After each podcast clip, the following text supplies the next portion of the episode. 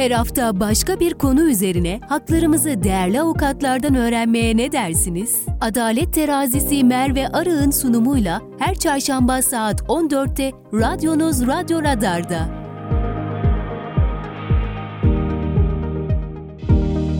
Merve Arı'nın hazırlayıp sunduğu Adalet Terazisi başlıyor.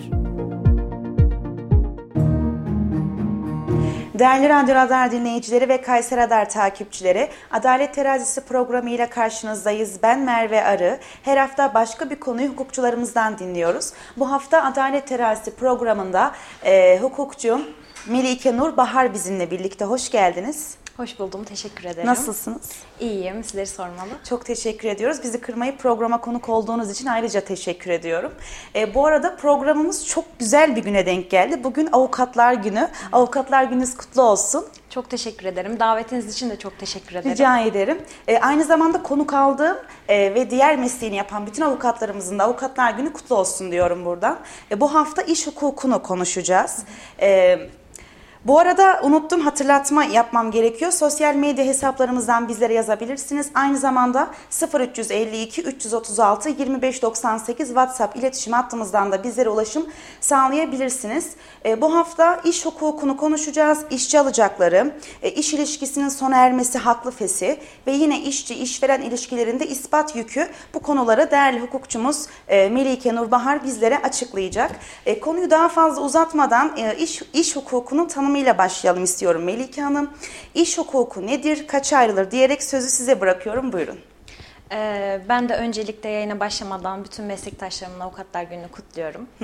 Ee, iş hukuku nedir? İş hukuku işçi ve işveren arasındaki iş ilişkisini, e, karşılıklı hak ve yükümlülüklerini, işçinin meydana getireceği edimi, işçinin e, ücret ödeme yükümlülüğünü kısaca konu alan hukuk dalı diyebiliriz. İş hukuku temelde ikiye ayrılıyor. Bireysel iş hukuku ve toplu iş hukuku olmak üzere. Bireysel iş hukuku daha çok küçük küçük işletmelerin az önce de yaptığımız tanıma daha uygun olacak şekilde e, bu konularını görev alan, e, karşılıklı yükümlülüklerini, haklarını görev alan hukuk dalı. Toplu iş hukuku ise işçiler arasında oluşturulan işçi sendikaları, işverenler arasında oluşturulan işveren sendikaları, bunlar arasındaki hukuki uyuşmazlıkları, barışçıl yolla çözüme kavuşturmayı amaçlayan hukuk dalı diyebiliriz. E, iş hukukunun kaynakları nelerdir peki? İş hukukunun kaynakları temelde iş kanunudur. 2003 yılında yürürlüğe girmiştir. Ee, sonrasında anayasa, diğer hukuk e, dalları, kanunlar diyebiliriz. Bir iş sözleşmesinde bulunması gereken ana konular nelerdir peki? Ee, kısaca özetlemek gerekirse iş sözleşmesinde e, işçinin meydana getirmesi gereken edim ve işverenin ücret e, ödeme, bunun karşılığında ödemesi gereken ücret konuna alınması gerekir. Kanun maddesinde de bu şekilde belirtilmiştir. İşçinin yapacağı iş açıkça yazılmak zorunda. İşçi ne yapacak? İşveren ne bekliyor? Hangi e, yükümlülükler altına giriyor? Bunun açıkça öncelikle belirtilmesi gerekiyor ve bunun karşılığında ne kadar bir ücret ödenecek? Bu belirtildikten sonra geriye kalan hükümler serbestlik ilkesi içerisinde düzenlenebilir. Ancak tabii ki de kanuna bunlara sınırlamalar getirilmiştir. Bu sınırlamalar çerçevesinde karşılıklı anlaşabilirler bu hususta. İşçinin haklarına baktığımızda bir işçinin hakları neler nelerdir? İşçinin en temel hakkı iş sözleşmesinde de mutlaka e, bulunması gerekiyor dedik. Ücret alacağıdır. İşçi bir hizmet de bulunuyor. E, bir mesai harcıyor ve bunun Evet. karşılığında da ücret alması lazım. En temel alacağı bu diyebiliriz. Sonrasında tabii ki de e, bu anayasada belirtilen dinlenme hakkından doğan e, haftalık tatil olabilir, ulusal bayramlar, genel tatiller bunlar hepsi işçinin haklı, haklarıdır. yıllık izin, bu yıllık izin alacağım e, bir yıldan sonra doğacağını da buradan e, dinleyicilerimize aktaralım. bu gibi haklar işçinin e, te- temel haklı, haklarıdır. İş kanununda da açıkça belirtilmiştir zaten. İşçi alacakları nasıl ispatlanır? Şu şekilde e, işçi alacakları konusunda kanun ve yargıtay iştahatlarında da sabit olmak üzere açıkçası ispat, ispat yükü tamamıyla işverene verilmiştir. Burada ücret ödediğini, e, yıllık iznini kullandırdığını, fazla mesai bırakmadığını gibi bu şekilde özetlemek istersek yani işçi hangi alacaklarını almayı talep ediyorsa işverenin bu haklarını kullandırdığına yönelik bir beyanı varsa bunları işveren ispatlamak zorunda. Bu hususta Yargıtay iştahatları olsun, kanun olsun ispat yükünü işverene vermiş diyebiliriz. İş kanunu açısından işveren e, vekili kimdir?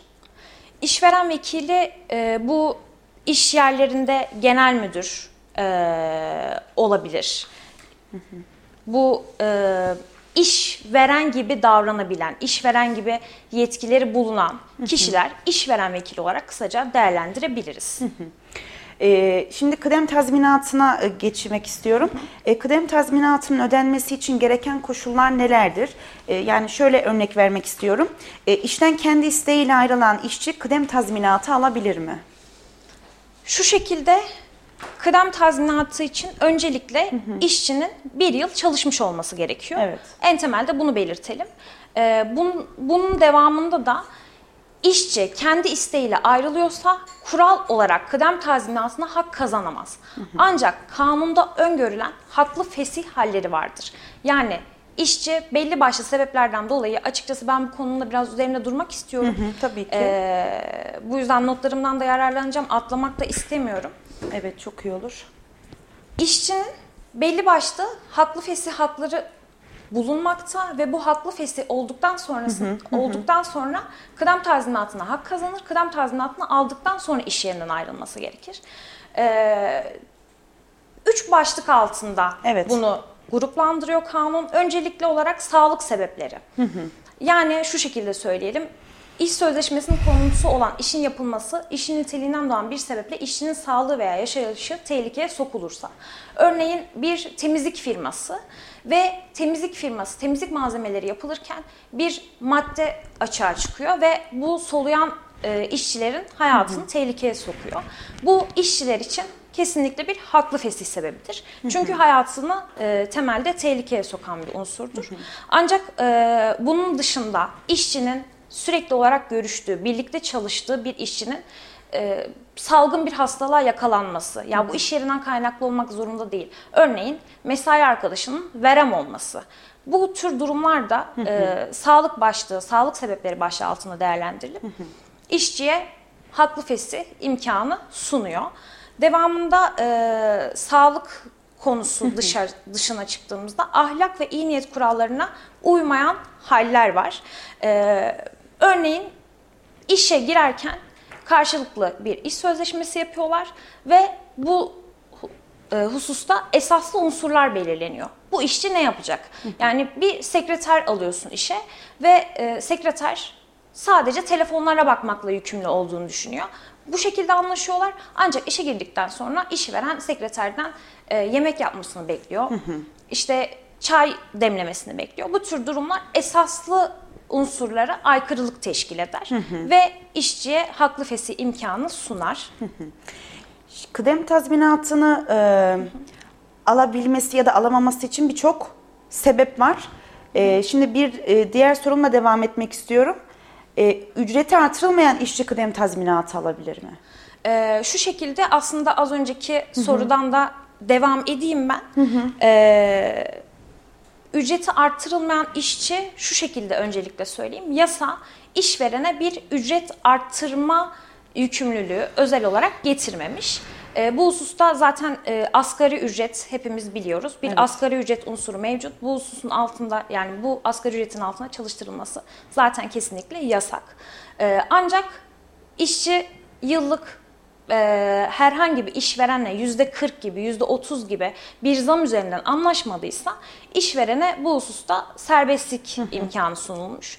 Yani şu şekilde söyleyeyim, e, asgari ücrete yüzde 50 oranında bir zam geldi. İşçinin maaşı asgari ücretin, ücretin altında kaldı. Burada mutlaka işçinin maaşına zam yapmak zorunda işveren. Ancak %50 ee, değil de %30 zam yapıldığında da asgari ücretin üzerine çıkıyorsa işçinin maaşı işveren %30 zamla sınırlandırılabilir. Eğer hı hı. iş sözleşmesine aralarındaki sözleşmeye aykırılık teşkil etmiyorsa. Hı hı. Bir de e, şu açıdan değerlendirmek istiyorum.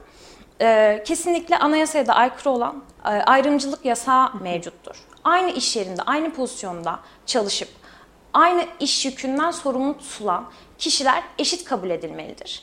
E, kıdemleri de aynı olduğunu varsayıyorum. Bu hususta eğer işçi e, zam alırken aynı pozisyonda çalışan başka bir işçi zam almıyorsa bu zaten ayrımcılık yasağının e, ihlalidir. Aynı zamanda mobbing olarak da değerlendirilir ve işçiye haklı fesih imkanı sunar. E, emekli olduktan sonra çalışanlar izin hakkını nasıl kullanır? Kıdem tazminatı hak eder mi? Emeklilik çok da e, güncel bir konu. Aynen E, öyle, o yüzden evet. bunu da şu şekilde açıklayayım. E, emeklilik iş sözleşmesini sona erdiren sebeplerden bir tanesidir.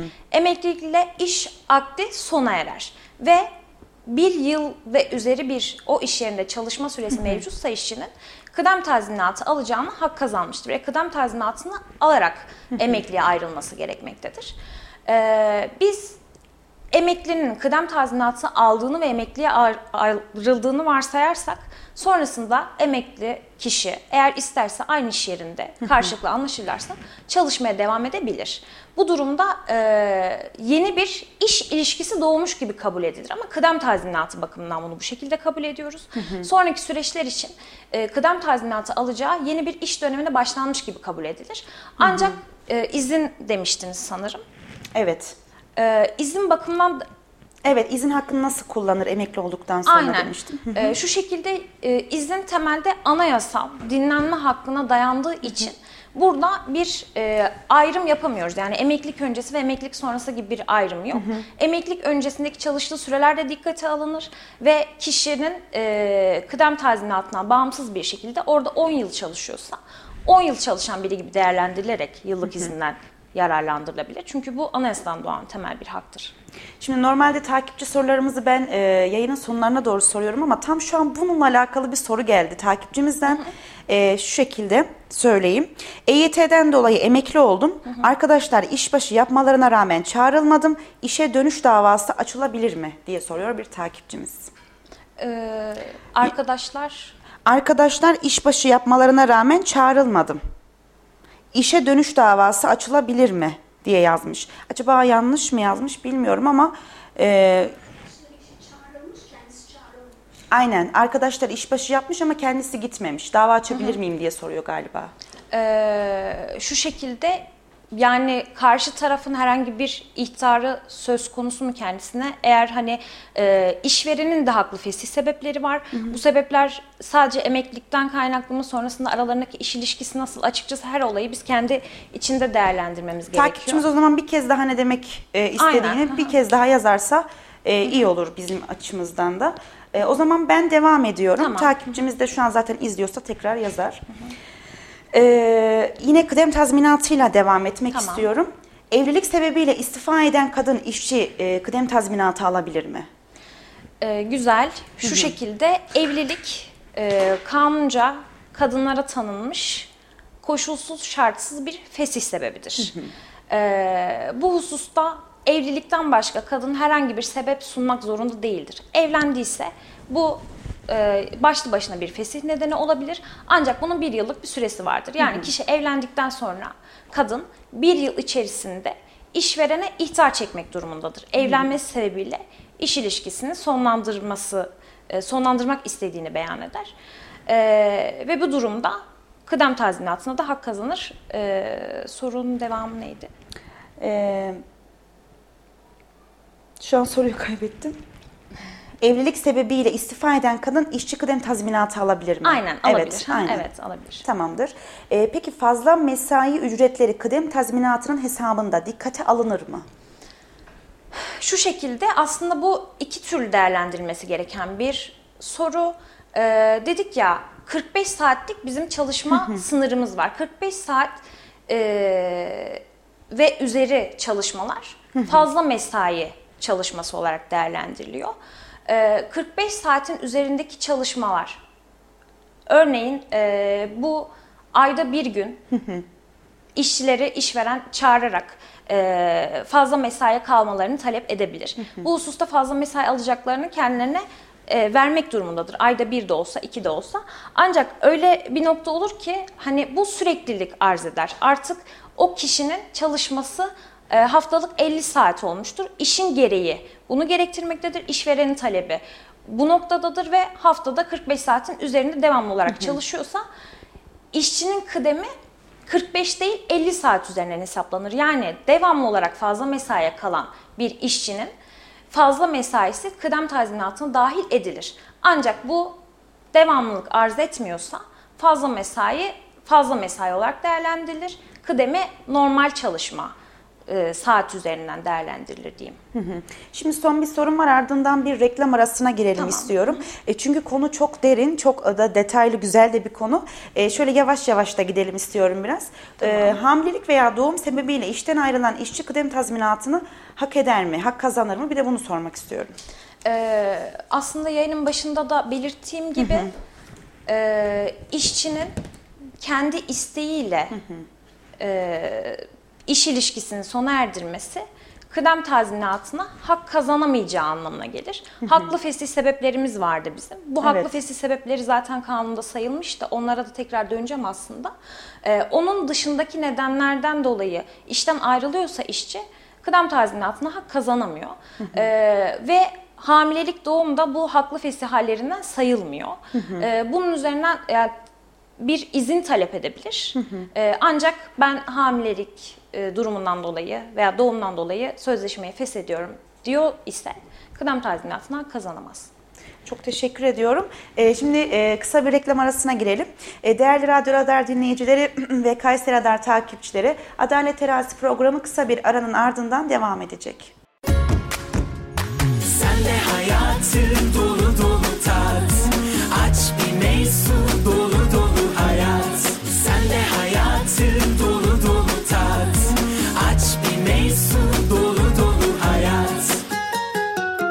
bir imza düşünün.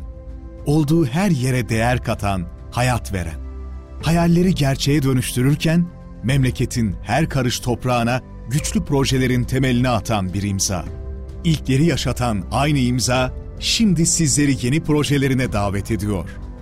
Bu imzayı tanıyorsunuz. Çünkü 5 yıldır olduğu her yerde farkını yaşıyorsunuz. En iyisini isteyenler için değeri her geçen gün artan yaşam projeleri Grup Avenir güvencesiyle Yozgat ve Kayseri'de. Kitap ve kırtasiye ihtiyaçlarınızın hepsi uygun fiyatlarla Vizyon Kitap Evi'nde. İlk öğretim ders kitapları, AYT, TYT hazırlık kitapları, güncel kitaplar, dünya klasikleri, çeşit çeşit kırtasiye ürünleri ve çok daha fazlası Vizyon Kitap Evi'nde. Vizyon Kitap Evi, Meysu Outlet'te. Huri Mücevherat Moda Huri'de. Reklamları dinlediniz.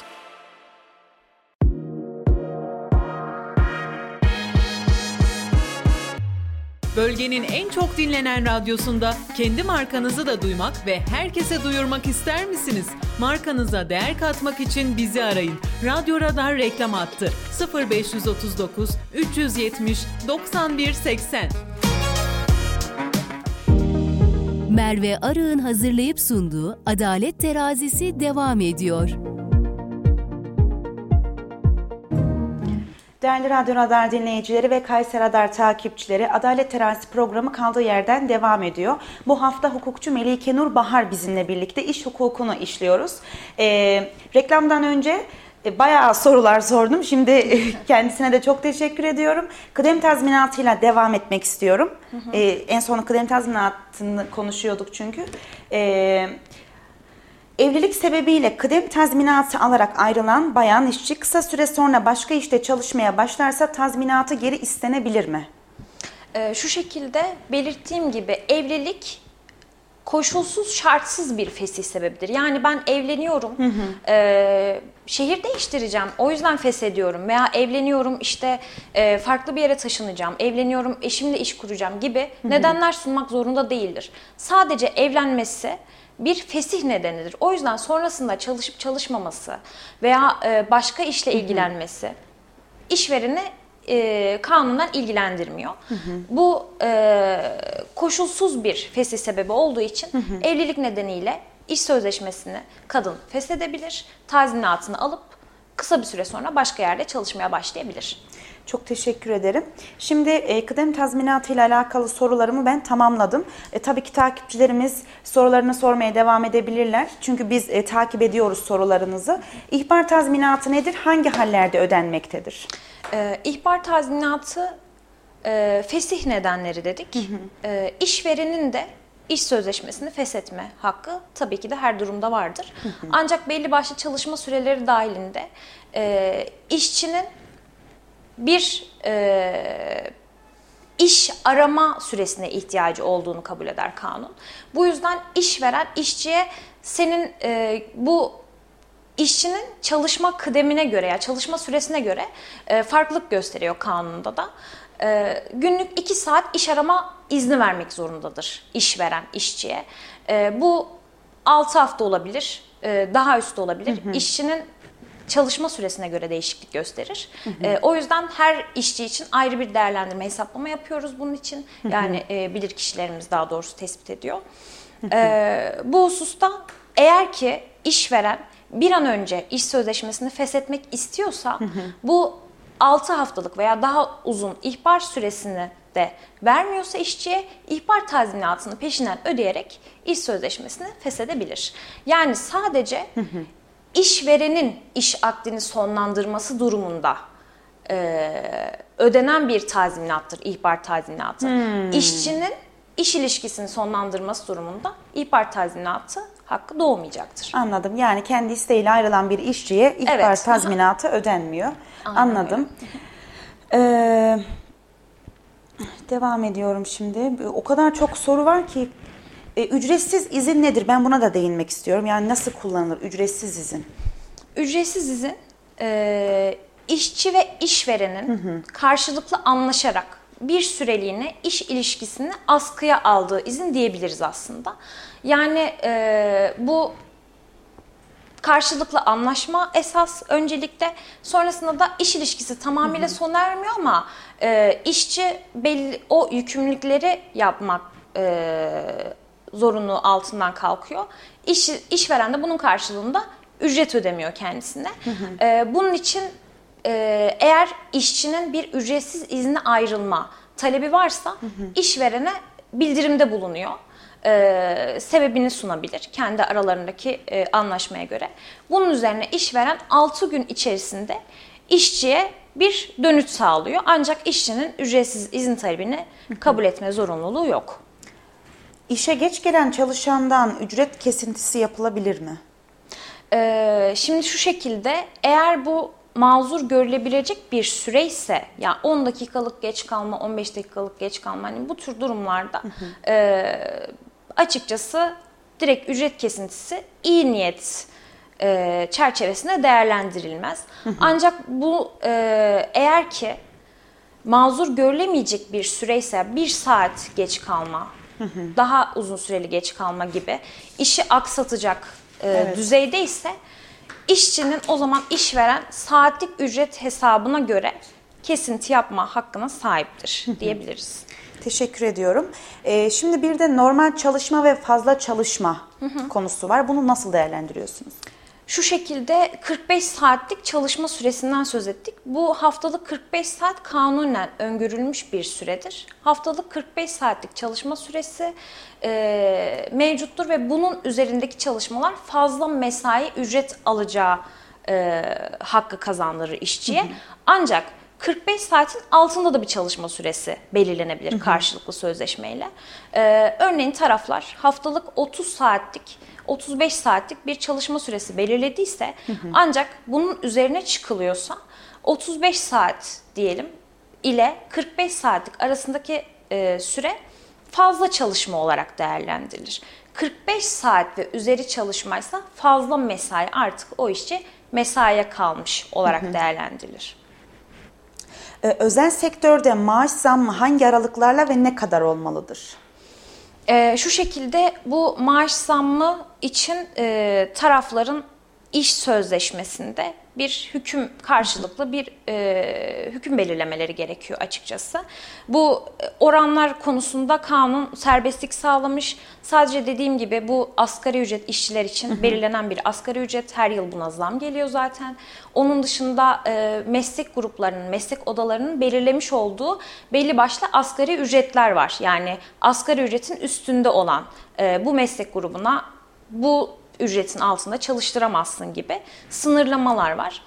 Bu sınırlamaların üzerinde olmak koşuluyla e, özel sektörde zam sıklığına e, açıkçası kanun karışmıyor veya hani e, mahkemelerde bu hususta bir e, müdahalede bulunmuyor. Ama mutlaka asgari ücret üzerinde bir e, ücret belirlenmiş olması gerekiyor. Ama tabii bu oran konusunda da karışmıyor. Yani dediğim gibi asgari ücrete %50'lik bir zam gelebilir, %100'lük bir zam gelebilir. Ama işçinin e, mevcut maaşı asgari ücretin %10'luk altında kaldıysa %20'lik bir zam da getirebilir. Ancak tabii ki de sözleşmede bir %40'lık, %50'lik ya da farklı bir miktar belirlendiyse o miktara uyulması gerekiyor. Çok zahmetli bir işmiş ya. Çok zor yani. e, işçinin ikinci bir işte çalışmaya başlaması işveren tarafından derhal fesih hakkı doğurur mu? E, şu şekilde eğer ki yine 45 saate döneceğim. Aynen. E, 45 saatlik sürenin altında bir çalışma süresi mevcutsa yani part time iş olabilir. Belli bir part time işte çalışıyorsa kişi bunun yanında haftalık e, geri kalan vakitlerini ikinci bir işte geçirmeyi tercih edebilir. Çünkü çalışma özgürlüğü zaten anayasada düzenlenmiş. Bu hususta işveren e, işçiyi herhangi bir sözleşmeyle veya bir imza altına alarak kısıtlayamaz. Anayasal hakkına müdahale edemez. Ancak tabii ki burada e, yani iki iş arasında eğer haksız rek- rekabet oluşturabilecek bir işse yani kişi bu iş yerine hizmet ederken aynı zamanda başka bir yerde çalışması hı hı. o iş yeri için zarar teşkil ediyorsa bu durumda e, evet bu kanuna aykırılık teşkil hı hı. eder. Bu şekilde sınırlandırabiliriz bunu. Teşekkür ederim.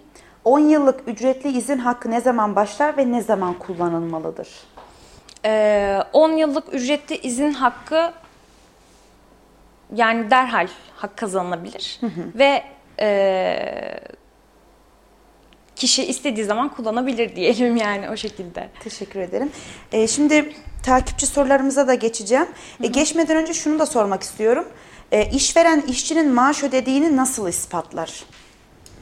E, şu şekilde kanun ispat yükünü işverene vermiş. Yani bir maaş ödemesi söz konusuysa bunun elden yapılabilir. Genel yani şöyle e, banka ödemeleri kesinlikle bunun için en e, kesin delil teşkil eder. Hı hı. Bu şekilde bütün e, fazla mesai alacağı olabilir, maaş alacağı olabilir, ulusal bayramlar, genel tatillerde eğer çalıştırıldıysa, bir saat daha çalıştırıldıysa işçi, hı hı. mesela bütün gün çalıştırılmış gibi değerlendirilir. Hı hı. Bu tür durumlarda eğer ödemesini yaptığını söylüyorsa hı hı. işveren, bunları yazılı bir şekilde belgelerle ispatlamak zorundadır. Hı hı. Burada ispat yükü işverene aittir. Çok teşekkür ediyorum Melike Hanım. Ee, şimdi takipçi sorularımıza geçiyoruz. Bayağı da bir soru gelmiş şu anda. Ee, işveren hiçbir zaman işçiye yıllık izin vermiyor, izin parası veriyor. Bu nasıl oluyor demiş. Ee, şöyle bir işçi bir yıl çalışmakla yıllık izne hak kazanır. Bir yıl çalıştıktan sonra artık yıllık izne ayrılma hakkı kazanır ve bu yıllık izni kullanıp kullanmama hakkı tamamıyla işçiye aittir. Yani bunun kararını işçi verir. Ee, bu yıl ben yıllık iznimi kullanmak istemiyorum. Seneye devredip seneye işte yani yurt dışına çıkıp daha uzun süre bir izin kullanmak istiyorum.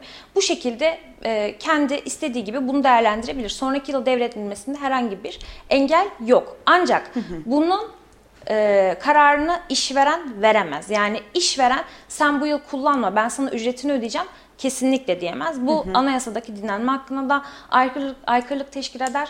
Aynı zamanda anayasadaki angarya yasağının da ihlali söz konusudur burada. Ee, kesinlikle yasaktır. Yani sen yıllık izni kullanma ben sana parasını vereyim. Bunu işveren e, söyleme hakkına sahip değildir. Bunun kararını işçi verecektir. Bir diğer takipçimizin sorusuna geçiyorum. Ben işe başlayalı 7 ay oldu. Yıllık izin almam için bir yılı doldurmam mı gerekiyor? Ben izin alabilir miyim diyor. Ee, evet, yıllık izin hakkı kazanılması için bir yıl çalışılmış olması gerekiyor. Ee, yine bir diğer takipçimiz. e, memuriyet veya mevcut işimden daha iyi bir işe başlarsam eski işimden tazminat alabilir miyim diyor. Ee, daha iyi bir iş haklı fesih olarak değerlendirilmez. Ee, zaten kural olarak işçinin iş haddini sonlandırması, kendi isteğiyle sonlandırması kıdem tazminatına hak kazanamayacağın anlamına gelir. Haklı fesih olarak bu zaten kanunda sınırlı sayıda değerlendirilmiştir. Ee, ve daha bir iyi bir iş bulma, eğer önceki iş yerinde hani bir mobbinge maruz kalıyor olabilir, çıkması için bir baskı altında olabilir ya da işte maaşına zam yapılmıyordur. Az önce belirttiğimiz hususlar söz konusudur. O zaman evet ama daha iyi bir iş buldum, daha rahat bir iş buldum diye işten ayrılması kıdem tazminatı hakkı doğurmaz. Şimdi bu takipçimizinki de tam tersi gibi. İş yerimde benim yerime birini aldılar. Bana bunu söylemediler ve onu yetiştirince benim çıkmamı istediler. Bu durumda ben ne yapabilirim diyor. Ee, şekilde bu bir e, haklı fesih sebebidir. Ancak taraflar arasında mesela e, yani iş üzerinden bir e, prim belirlenmiş olabilir. Yani şu kadar iş yap, bu kadar karşılığını verelim gibi taraflar belirlemiş olabilir. Ya da saat ücreti belirlenmiş olabilir. Burada bir serbestlik ilkesi söz konusu. Bunun üzerinde eğer hani diğer işçiye daha fazla iş verilmesi, kendi sevdikleri işçinin kayırılması, onun yerine bir iş alıp ya bunların hepsi aslında e, işçi üzerinde baskı oluşturacak unsurlardır. Zaten çık e, işverenin işçiyi çıkartması haklı sebebi olmaksızın e, işçiye kıdem tazminat hakkı doğuracağı için bu hususta da iş tazminat alabilir. Ee, kıdem tazminatında zaman aşımı var mıdır diye sormuş bir takipçimiz. Evet, kıdem tazminatında zaman aşımı 5 yıl. Ee, iş ilişkisinin sona erdiği tarihten itibaren 5 yıl. Öncesinde e, 2003 yılında gelen iş kanunuyla birlikte 5 yıl oldu. Öncesinde süreler daha farklıydı. İşçi bugün işten ayrıldıktan sonra 5 yıl içerisinde kıdem tazminatını talep edebilir. Ee, kıdem tazminatımdan çok pardon kesinti yapılır mı diye soruyor. Ee, kıdem tazminatından evet yani damga vergisi kesintisi yapılıyor. Yani onu soruyor diye düşünüyorum. Muhtemelen onu sormuştur. Ee, tekrar sorabilirsiniz eğer %7 e, nokta 6 olması lazım. Öyle bir damga vergisi kesintisi mevcut. e, bir yıl iki ay önce evlendim işten ayrılırsam kıdem tazminatı alabilir miyim?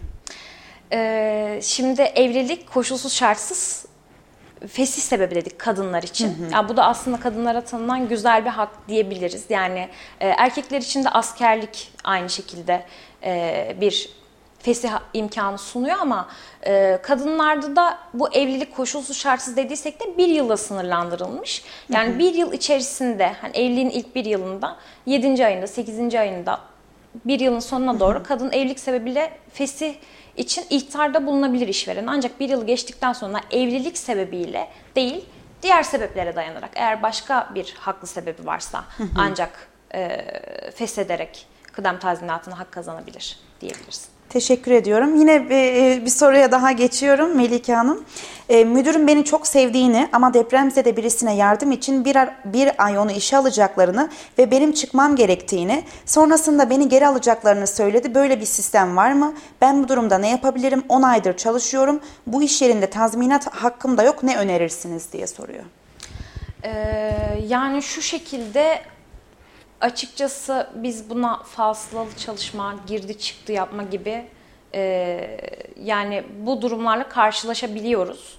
Bu durumda bütününe bakılır. Yani bir ay sonra e, gerçekten işe kişi çağrılmıyorsa işe iade için başvuruda bulunabilir eğer haklı bir fesih sebebi yoksa. Ancak bu durumda tabii ki bir kıdem tazminatı hakkı ne yazık ki doğmuyor kişiye. Evet. Ee, eğer hani içeride kalan ücretleri varsa, alacakları varsa başka hususta tabii ki onlara her zaman hakkı var ama kıdem tazminat alacağı mevcut değil. Ee, onun dışında girdi çıktı yapılması durumunda bu maalesef işçilerin kıdem tazminatına hak kazanmaması için işverenler tarafından başvurulabilen bir yol. Yani sürekli işte iş haddine son verilip tekrar bir ay sonra gel, iki ay sonra gel sürekli kesintili çalışmış olarak gösteriliyor. Ancak tabii ki bu e, iş davaları iş mahkemelerine görülüyor ve Yargıtay İştahatlarında da e, iyi niyetli olarak korunmuyor. İyi niyet değilse bir taraf zaten kanun tarafından korunmaz. Bütüncül olarak değerlendiriliyor. O şekilde cevap verelim. Ee, çalıştığım iş yeri devredildi. Kıdem tazminatımı talep edebilir miyim? Diye soruyor yine bir takipçimiz. Şimdi şu şekilde iş yerinin devredilmesi e, işçiye haklı fesih imkanı sunmaz. Çünkü aynı iş koşulları devam ediyor da olabilir. E, aynı şekilde maaşı da devam edecek olabilir. Ancak ne olur? İş yeri devreder, işin e, içeriği değişir. Çok daha şartlar zorlaşır. Veya işçiye verilecek olan maaş düşer. Bu evet haklı fesih imkanı sunar ama başlı başına iş yerinin devredilmesi işçiye bir haklı fesih imkanı sunmayacağı için kıdem tazminatı alacağı da elde edemez diyelim. Teşekkür ederim. Ee, stajyer avukatlar da işçi statüsünde olur mu? Ee, yani yani açıkçası bu da hepimizin, bütün meslektaşlarımın da geçmiş olduğu ve e, düzenleme getirilmesi gerektiğini düşündüğüm bir husus. E, ne yazık ki stajyer avukatlar iş kanunu kapsamında değerlendirilmiyor. Bu hususta stajyer avukatlara bir ücret zorunluluğu da getirilmiyor. Temelde bir düzenleme getirilmesi gereken bir konu burada da e, dikkat çekmiş olalım. Bu hususta çok fazla mağduriyet yaşayan stajyer avukat arkadaşlarımız olduğunu da biliyorum. E, ne yazık ki iş kanunu kapsamına değerlendirilmiyor. Ne yazık ki bir ücret zorunluluğu yok. Ne yazık ki iş kanunun tanıdığı haklardan yararlanılmıyor. Umarım e, bu konuya da bir düzenleme getirilir diyelim. İnşallah. Ee, bir spor kulübünde profesyonel futbolcu olarak iki yıl çalıştım. İş kanununa göre ne kadar kıdem tazminatı alabilirim diyor. e, spor alanında bir futbolcu veya başka bir spor alan, alanında çalışan e, bir işçi diyelim iş kanunu kapsamında değerlendirilmiyor. Ve bizim iş kanunu kapsamında değerlendirilmeyen e, meslek gruplarında kıdem tazminatı alacağı doğmuyor. Kendi e, mevzuatlarında bulunan haklardan yararlanabiliyorlar. Ancak ne yazık ki iş kanununda değerlendirilen kıdem tazminatı iş kanununda e, yer verilmiş bir haktır. Ve yalnızca iş kanununa tabi olan meslek gruplarınca faydalanılabilir. Bu yüzden e, kıdem tazminatından futbolcu arkadaşımız yararlanamıyor. Kendi e, mevzuatlarına, kendi iş ilişkisi sözleşmesine de- değinmek gerekir. Teşekkür ediyorum. Bu arada Melike Hanım, e, bir beyefendi sizin gibi avukatlar olduktan sonra işçilerin sırtı yere gelmez. Çok güzel bilgi veriyorsunuz. Tebrik ederim Melike Hanım. Avukatlar gününüzü kutlarız demiş. Çok teşekkür Teşekkür ederim. Çok ediyoruz. sağ olun. Çok sağ olun. Ben E, ederim. şöyle de şimdi tekrar bu tarafa dönmek istiyorum. Şu anda sorularımız e, bitmiş durumda. Geldikçe yine takipçilerimize devam ederiz. E, elden maaş alan işçi bunu nasıl ispat edebilir? Ee, elden maaş alan işçi dediniz. Evet. Yani şu şekilde elden maaş alan işçi durumları şu şekilde oluyor. Ee, kişi asgari ücrete e, çalışmak istemiyor veya iş koşulları asgari ücretin üstünde almasını gerektiren bir e, iş koşullarını gerektiriyor diyelim. Ancak kıdem tazminatı kişinin e, kendi aldığı maaş üzerinden hesaplandığı için işverenler ne yazık ki bu hususta birazcık uyanıklık yapmaya çalışabiliyorlar. Yani e, asgari ücret miktarını hesaptan gönderelim, üstünü sana elden verelim. Maaşın asgari ücretin 3 bin lira, 5 bin lira üstünde olsun ama hesabına sadece asgari ücret yatsın. Bunun sebebi işçi işten ayrıldıktan sonra e, asgari ücret almış gibi kıdem tazminatına hak kazansın diye yapılan bir durum. Ancak e, işçi bunu her şekilde ispatlayabilir. Elden aldıysa bu hususta tanık dinletebilir. E, aynı pozisyonda çalışan diğer kişilerin e, ne kadar maaş aldığı mahkemece e, dinlenebilir. Bu şekilde bir değerlendirme yapılabilir diyelim. Şimdi de son sorumu sormak istiyorum ve ardından da yayınımızı sonlandıralım istiyorum. E, halen çalışmakta olduğu firmada daha önce çalışmış ve kıdem tazminatı almadan ara vermiş bir işçi şu anda emekli olduğunda hangi süreden kıdem tazminatı alır? Ee, az önce dediğim fasılalı çalışmayla alakalı, bu parçalı çalışmayla alakalı. Öncesinde çalışmış, kıdem tazminatını Evet. almadan işten ayrılmış. Evet. Ee, Şu anda emekli hangi süreden kıdem tazminatı alır?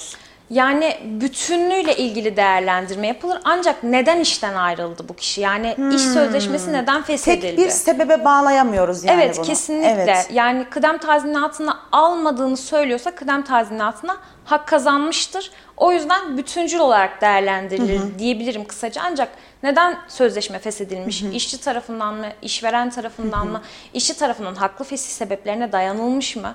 Bunların hepsinin değerlendirmeye alınması gerekiyor.